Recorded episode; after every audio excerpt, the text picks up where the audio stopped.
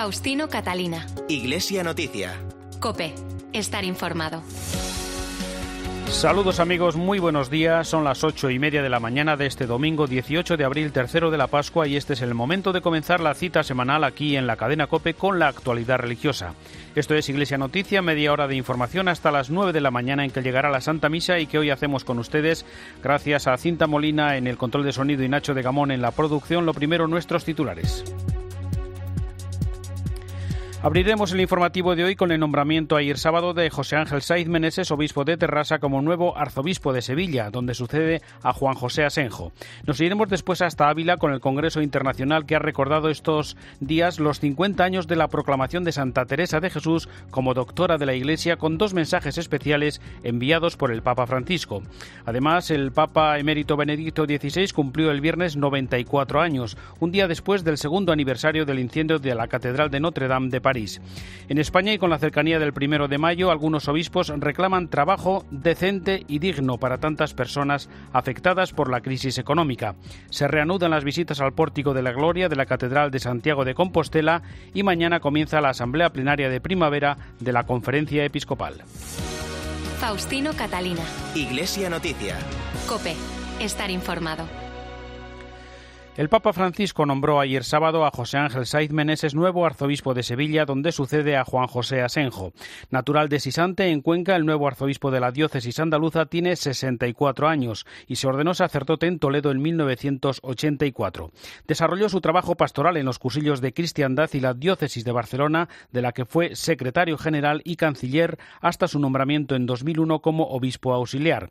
Tres años más tarde, en 2004, fue nombrado primer obispo de la nueva diócesis de Tarrasa. En la Conferencia Episcopal Española es desde el pasado año miembro del Comité Ejecutivo.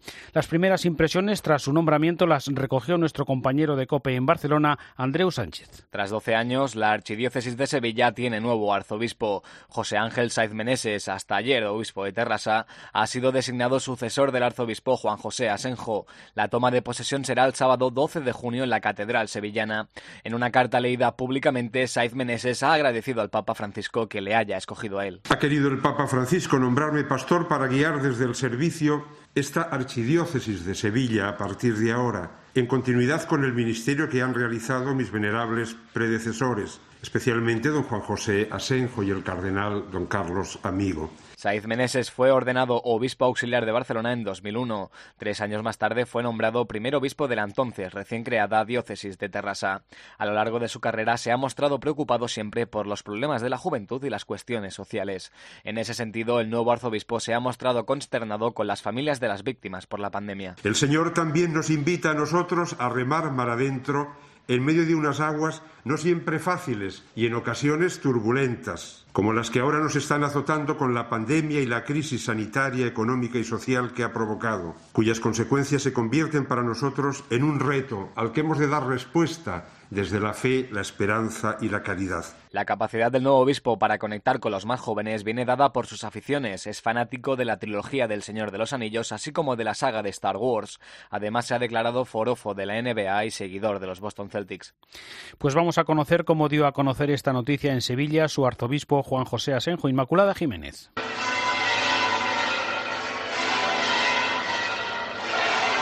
En este toque, denominado Pino I, repicaba las campanas de la Giralda cuando don Juan José Asenjo daba a conocer el nombre de Monseñor José Ángel Saiz Meneses como su sucesor al frente de la archidiócesis hispalense. Lo ha calificado como un hombre de buen talante, alegre, de consenso y paz y con mucha experiencia pastoral, mostrándose convencido de que va a representar muy bien en Sevilla a Jesucristo.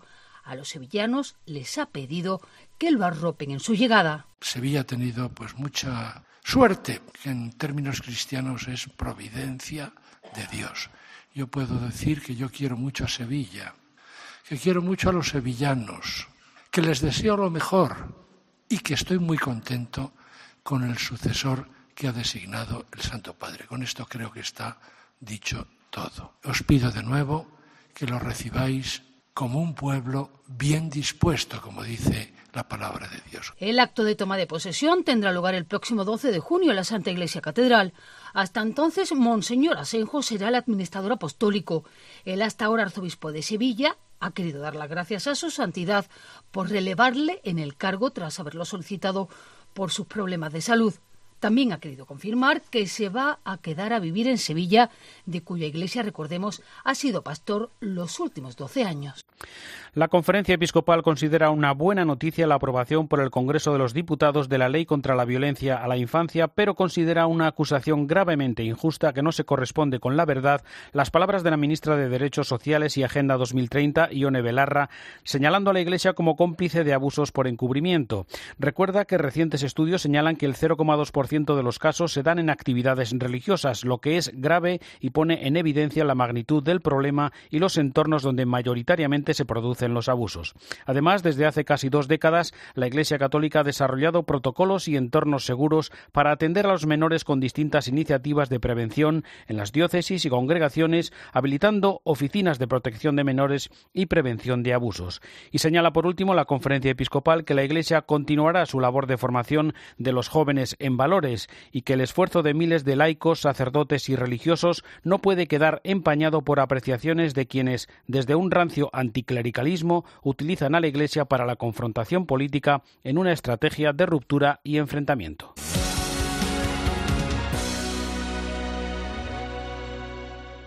El Obispado de Ávila, los Carmelitas Descalzos y la Universidad Católica de Ávila han organizado y celebrado esta semana un Congreso Internacional conmemorativo del 50 aniversario del doctorado de Santa Teresa de Jesús. Una convocatoria que comenzaba con un saludo especial del Papa Francisco, que también envió un vídeo para la sesión de clausura en el que reflexiona sobre el ejemplo y la actualidad de la Santa y Doctora para el hombre de hoy. Nos recuerda lo más destacado de estos mensajes la delegada de Medios de Comunicación de la Diócesis de Ávila, Ausi Rueda buenos días. Buenos días. La verdad es que no es nada frecuente esta doble presencia papal en un encuentro y esto ha pasado esta semana en Ávila, en este congreso que comenzaba precisamente con esa carta que dirigía el pontífice al obispo de la diócesis, José María Gil Tamayo, en la que pedía a los fieles eh, poner de relieve la actualidad del mensaje de Santa Teresa, que nos sigue hablando hoy a través de sus escritos en un mundo, decía el Papa, que sigue necesitando de testigos valientes capaces de romper cualquier muralla. Pero la gran sorpresa llegaba el jueves, el día de la clausura. Poco antes de terminar este congreso, se anunciaba que el Papa Francisco se hacía de nuevo presente en Ávila, esta vez a través de un videomensaje. Ante el asombro de los asistentes, pudimos escuchar y ver al Santo Padre hablando de la necesidad de poner en práctica la oración al estilo de Santa Teresa, a la que presentaba como un modelo asequible de santidad, una santidad no restringida a unos pocos entendidos, decía sino a la que todos estamos llamados. Santa Teresa nos enseña que el camino que la hizo una mujer excepcional y una persona de referencia a través de los siglos, el camino de la oración, está abierto a todos los que humildemente se abren a la acción del Espíritu en sus vidas. Y que la señal de que estamos avanzando en ese camino es ser cada vez más humilde. En total eh, han sido casi 13 minutos de alocución, una verdadera lección magistral sobre el testimonio de vida de Teresa de Jesús, a la que presentaba también como antídoto frente a la desesperanza. Y es que, al igual que ella, vivimos nosotros ahora, decía el Santo Padre, tiempos recios en los que se hace más necesario que nunca no caer en la gran tentación de ceder a la desilusión, al infundado presagio de que todo va a salir mal. Frente a ello, Decía el Santo Padre, tenemos el camino de la oración por la que descubrimos que Dios no nos abandona en las tribulaciones. Y este Congreso del medio siglo del doctorado de la Iglesia ha servido para ampliar con varios especialistas distintos aspectos de la vida, la espiritualidad y el magisterio de Santa Teresa. Así es, el objetivo de este congreso ha sido intentar estudiar el magisterio de la Santa Abulense, especialmente en lo relativo a la vida consagrada, la llamada universal a la santidad, el papel de la mujer y la misión evangelizadora de la Iglesia. Para ello, especialistas teresianos de todo el mundo han acercado su punto de vista sobre alguno de estos aspectos de Santa Teresa. Muy significativas han sido las ponencias del cardenal Aquilino Bocos, eh, que hacía un paralelismo entre la reforma propuesta por Teresa de Jesús y la reforma propuesta ahora por el Papa Francisco, o también la ponencia del cardenal Blázquez con la que se cerraba el Congreso, en la que eh, definía a Santa Teresa de Jesús como maestra de espirituales, una maestra que siempre buscaba la verdad y que decía el cardenal Blázquez eh, no le gustarían nada estas fake news que tan de moda están en la actualidad. Un congreso en el cual se ha repetido muchas veces una única palabra, actualidad, la actualidad del mensaje de Teresa de Jesús que sigue hoy vigente aún cinco siglos después, como explicaba el obispo de Ávila, José María Gil Tamayo. No la dejemos en el pasado como si fuese un personaje histórico que se nos pierde en la noche de los tiempos, sino que traigamos Santa Teresa al presente. ¿Qué nos puede enseñar? Pues a redescubrir el papel de la mujer cristiana eh, con los valores del Evangelio para nuestro tiempo y nuestra sociedad. En su última reunión, los obispos de la Conferencia Episcopal Tarraconense han elegido al obispo auxiliar de Barcelona, Sergi Gordo, como nuevo secretario general, cargo en el que sucede al arzobispo de Urgell, Joan Enrique Vives. Cope Barcelona, Sergi Tor y el nuevo secretario general de la Conferencia Episcopal Tarraconense, Monseñor Sergio Gordo, es obispo titular de la CENE y auxiliar de Barcelona desde el año 2017. Licenciado en Filosofía por la Universidad Ramón Llull, fue vicario parroquial en Vilafranca del Penedés, formador del Seminario Menor, profesor de Filosofía y también secretario general y canciller de la Archidiócesis de Barcelona. Releva en el cargo el arzobispo de Urgell, Monseñor Joan Enric Vives, que llevaba 24 años en el desempeño de estas funciones. Además, en la reunión de la Tarraconense, el el cardenal Juan José Omeya ha informado a las diócesis de Lleida, Solsona, Vic, San Feliu de Llobregat y Barcelona del Jubileo Ignaciano 2022 para el Camino de San Ignacio, que va a conmemorar el camino que el joven Ignacio recorrió desde Loyola hasta Manresa. Este camino quiere ofrecer una experiencia espiritual de peregrinación con un tiempo de encuentro con Dios y abrirse a un mayor crecimiento espiritual. Seguimos con el cardenal Omeya que ha recordado que solo saldremos de la pandemia si caminamos juntos y somos solidarios con los más necesitados. En una jornada de estudio de la Fundación Casa de Misericordia de Barcelona, el presidente de la Conferencia Episcopal pidió descubrir los valores y carencias de los jóvenes uniendo esfuerzos para construir un mundo más fraterno ante la situación provocada por la pandemia. La pandemia nos ha sumido a todos en la incertidumbre y en el miedo. Nos ha desestabilizado y desorientado. No sabemos cómo actuar y cómo vencer ese terremoto que ha supuesto la pandemia que nos ha despojado de certezas, de seguridades, nos ha despojado de trabajo, de bienestar, hasta de la salud. El cardenal Carlos Osoro ha pedido revisar las estructuras del mundo del trabajo. Con motivo de la jornada diocesana contra el paro que se celebra este fin de semana, el arzobispo de Madrid ha hecho un llamamiento a revisar las estructuras ante las noticias del paro desbocado, del empleo vergonzante, el cierre de negocios, la ruina de pequeños comerciantes y la incertidumbre económica. Ha recordado que a la Iglesia le corresponde recordar la dignidad del ser humano y la importancia del trabajo decente, clave en el desarrollo de cada persona y de sus familias. Mientras tanto, con el lema El empleo es cosa de todos, Caritas Madrid lanza una campaña para reflexionar y mirar a las personas que están sufriendo el desempleo como consecuencia de la pandemia. Para ello ha puesto en marcha distintas iniciativas para dar formación y trabajo a las personas en paro y ha empezado a abrir tiendas de ropa reciclada. Belén Ibáñez. Seis de cada diez personas que atiende Cáritas Diocesana de Madrid no tienen ningún empleo y de las cuatro restantes lo tienen, pero tan precario que han de acudir a instituciones para llegar a fin de mes. En 2020 ha aumentado un 13% las personas que no tenían trabajo que han acudido a Cáritas. El perfil es el de una mujer de entre 40 y 55 años y de origen extranjero, como en Deye. Es senegalesa, tiene 55 años y trabaja en una empresa de hostelería de Cáritas. Ahora se le acaba el contrato. El problema, dice, es su edad la era, porque tengo 55 años y no es fácil con mi edad encontrar un trabajo. Y ya estoy buscando activamente con un acompañamiento de Caritas también en la búsqueda de trabajo. Hostelería, logística y ropa son los tres pilares en los que se fundamentan las empresas que Caritas ha puesto en marcha para la inserción de las personas sin trabajo. Dan formación y salidas laborales. Javier Urrecha es el gerente de inserción de empresas de Caritas. Están un par de años con nosotros, entre uno y dos años, y cuando ya están formados, los empujamos para que busquen trabajo en la calle. Nosotros este, el año pasado cerramos con 29 personas y pasaron 10 más 39 que rotaron porque se les acababa el contrato y entraron. De esos 10 que salieron, el 70% están colocados. Y ahora han abierto una nueva tienda de ropa reciclada. Se llaman Moda Re, una manera de ayudar y de dar una segunda vida a la ropa. Faustino Catalina. Iglesia Noticia. Cope. Estar informado. Y en Iglesia Noticia comenzamos una vez más el tiempo de la información internacional en el Vaticano, donde este domingo el Papa volverá a rezar el Regina Cheli desde la ventana de la biblioteca del Palacio Apostólico, aunque el número de fieles de la Plaza de San Pedro estará limitado por las medidas de prevención del coronavirus. Corresponsal en Roma y el Vaticano, Eva Fernández, buenos días. Buenos días. Eh, sí, por tercera vez consecutiva desde hace más de un año, el Papa volverá a asomarse a la ventana de la biblioteca del Palacio Apostólico. La situación de la pandemia en Roma, todavía con restricciones, sí que permite que acudan a la Plaza de San Pedro los fieles que deseen acompañar al Papa en el rezo del Regina Cheli Pascual. La entrada estará permitida hasta que se llegue al número de personas que caben dentro de la plaza y que les permita respetar las distancias. La arquitectura de la Plaza de San Pedro facilita que también desde los alrededores se pueda escuchar y ver al Papa. En las últimas semanas la ventana había permanecido cerrada y la oración mariana fue retransmitida a todo el mundo, tanto desde la misma biblioteca como desde el interior de la Basílica de San Pedro o la iglesia del Santo Espíritu Insasia, donde justo hace una semana el Papa celebraba el Domingo de la Divina Misericordia.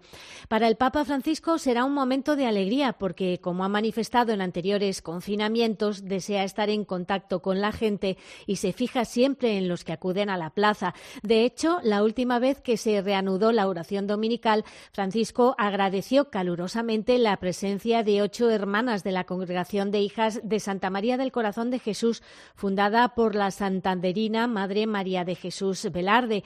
En italiano comentó, veo a las religiosas españolas, son fantásticas, siempre están ahí, con lluvia o con sol. Estas religiosas son siempre reconocibles por el color marrón de su hábito.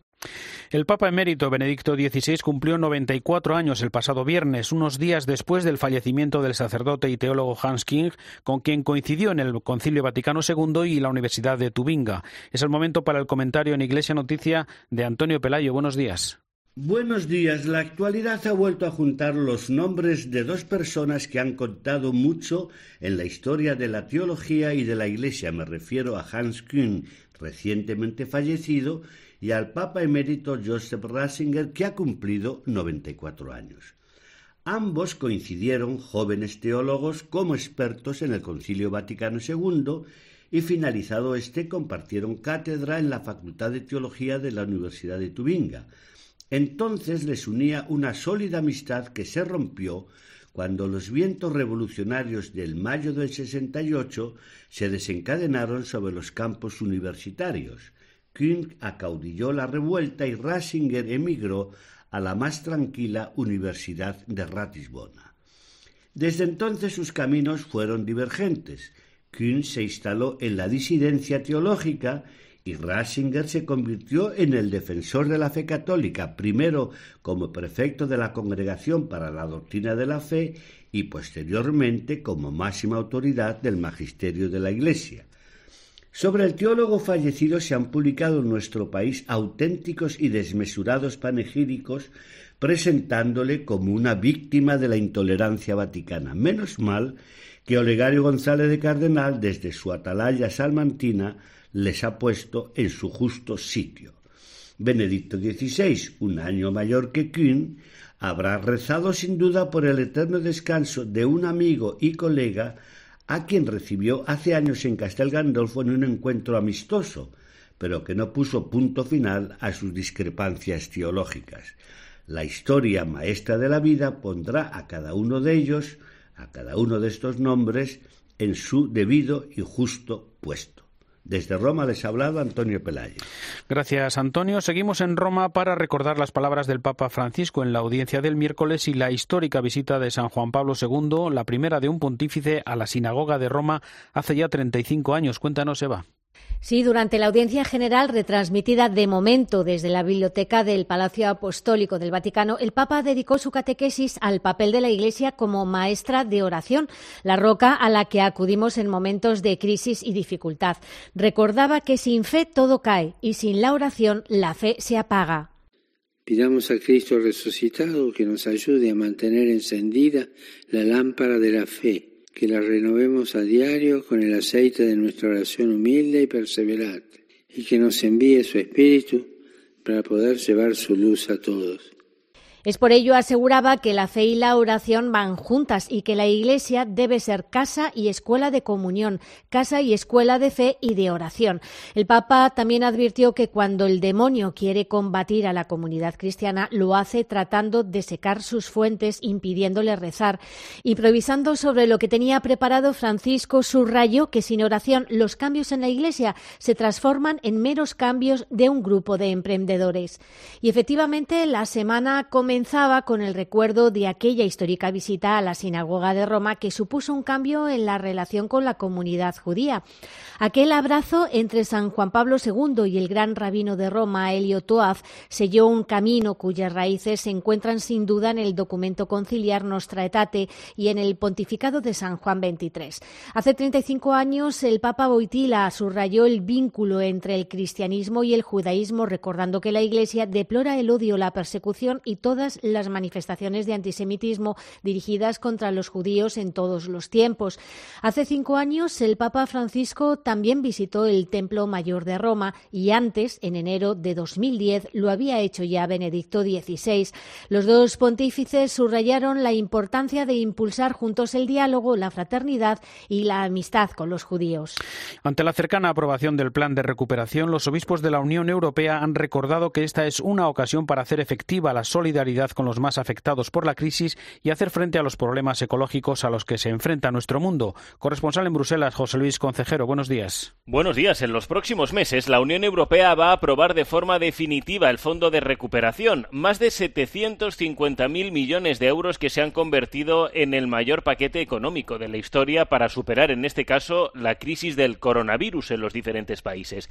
En este sentido, la Comisión de las Conferencias Episcopales Europeas han pedido que este paquete de recuperación se convierta en una nueva señal de solidaridad muy necesaria para ayudar a las personas más afectadas por la crisis y para hacer también frente a la actual crisis ecológica que vivimos. Además, hacen un llamamiento importante y piden a las grandes empresas multinacionales, algunas con beneficios millonarios durante esta crisis, que participen de manera justa en el esfuerzo de esta recuperación tan importante para Europa y también para los que sufren. En estos momentos recuerdan la solidaridad solidaridad entre las naciones es más necesaria que nunca, una solidaridad que está en el corazón de la Unión Europea y será clave sin duda para la recuperación de todos.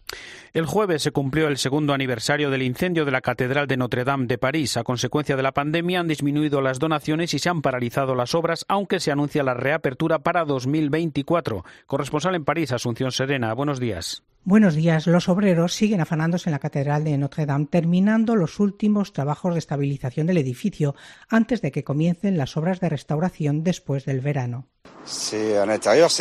Ahora el interior es como una catedral de acero, comenta el responsable de los andamios, Cuiset. Y es que después de liberar la catedral del andamio que había quedado fundido en torno al edificio, han construido otro de 27 metros de altura en el interior. También se han desmontado los 8.000 tubos del órgano. Se ha recogido e inventariado cada trocito de piedra o carbón que han encontrado y se están colocando los refuerzos de madera para consolidar las bóvedas. Emmanuel Macron estaba este jueves en Notre Dame para seguir el avance de las obras.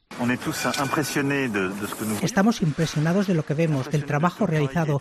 Todos nos acordamos de la emoción que sentíamos ante lo que veíamos hace dos años.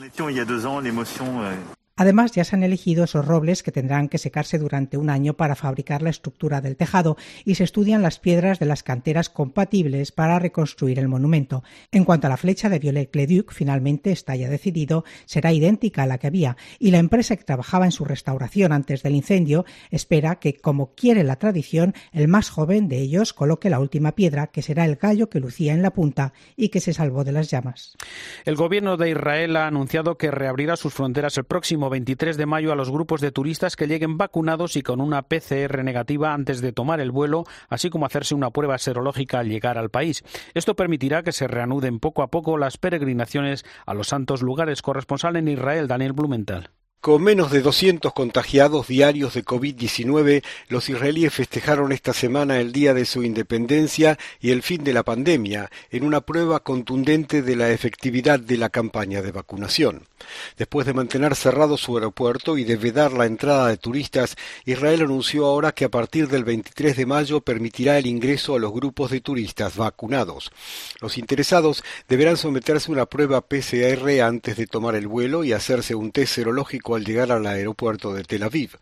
El 55% de la población israelí ya recibió dos dosis de la vacuna de Pfizer y sumando a los menores de 16 años y a quienes se recuperaron de la enfermedad, los científicos estiman que el país ya ha alcanzado la vacunación de rebaño.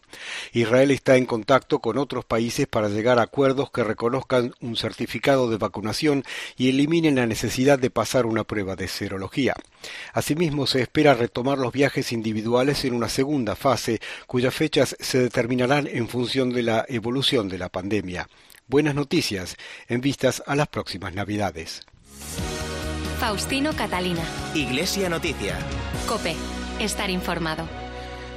Repasamos en Iglesia Noticia otras noticias de la actualidad aquí en España. Con muy buena acogida por el público ha comenzado de nuevo las visitas al pórtico de la gloria de la Catedral de Santiago de Compostela tras más de un año de restauración. Cope Santiago, Patricia Iglesias, buenos días. Buenos días. El profeta Daniel vuelve a sonreír al público de nuevo en el pórtico de la gloria. Después de cinco meses con todos los espacios museísticos de la Catedral de Santiago cerrados a cal y canto a causa de la pandemia, claro, han arrancado la desescalada con visitas gratuitas a uno de los espacios más queridos del templo tanto por los compostelanos como por los visitantes. Nos hace mucha ilusión, claro. Es. ¿Ya lo conocéis desde que está restaurado? No, desde que está restaurado no, pero qué ilusión justo llegar y, y poder verlo. Fenomenal. Sí, por lo menos 10 años, ¿eh?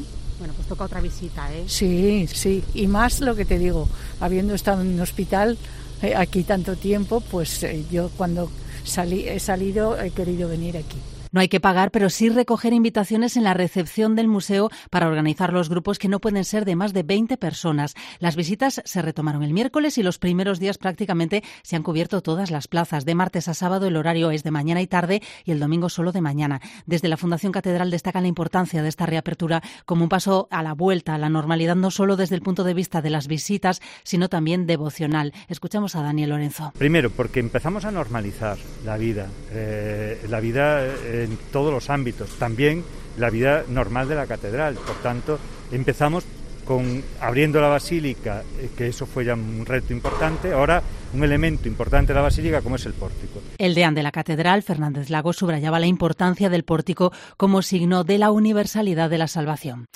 El Instituto Teológico de Vida Consagrada de los Claretianos ha presentado el programa de la próxima Semana Nacional para Institutos de Vida Consagrada, una de las principales convocatorias de los religiosos españoles. Será la edición número 50 y tendrá lugar online en los días previos a Pentecostés del 17 al 22 de mayo y podrán participar personas y comunidades de todo el mundo para sobre el papel de los consagrados en el mundo actual. Ya está abierta la inscripción para esta convocatoria que recordará también el medio siglo de la creación del Instituto Teológico de Vida Consagrada que dirige Antonio Bellella. El tema de este año es una pequeña provocación, ¿no? Consagrados para la vida del mundo, la vida consagrada en la sociedad actual. Los consagrados en la sociedad, los consagrados por la sociedad. Hay consagrados por todas las partes, hay consagrados en las estructuras de la sociedad, hay consagrados para el mundo.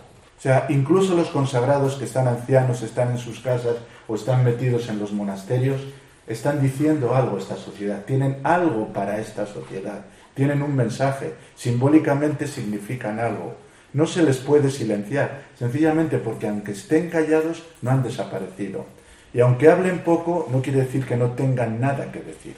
Mañana lunes comienza la Asamblea Plenaria de Otoño de la Conferencia Episcopal Española que será semipresencial a causa de la pandemia.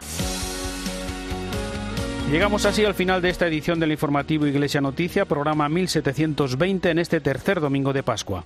Y hoy quiero despedirme con un especial agradecimiento a cada uno de ustedes, de los 597.000 oyentes que nos adjudica el último estudio general de medios y que supone un récord histórico para este programa que hacemos desde hace más de 33 años. Es un respaldo, una responsabilidad y un estímulo para seguir mejorando cada día. Muchas gracias. Nos vamos, llega ya la última hora de la actualidad en España y el mundo, después la Santa Misa, hasta el próximo domingo. Un saludo de Faustino Catalina.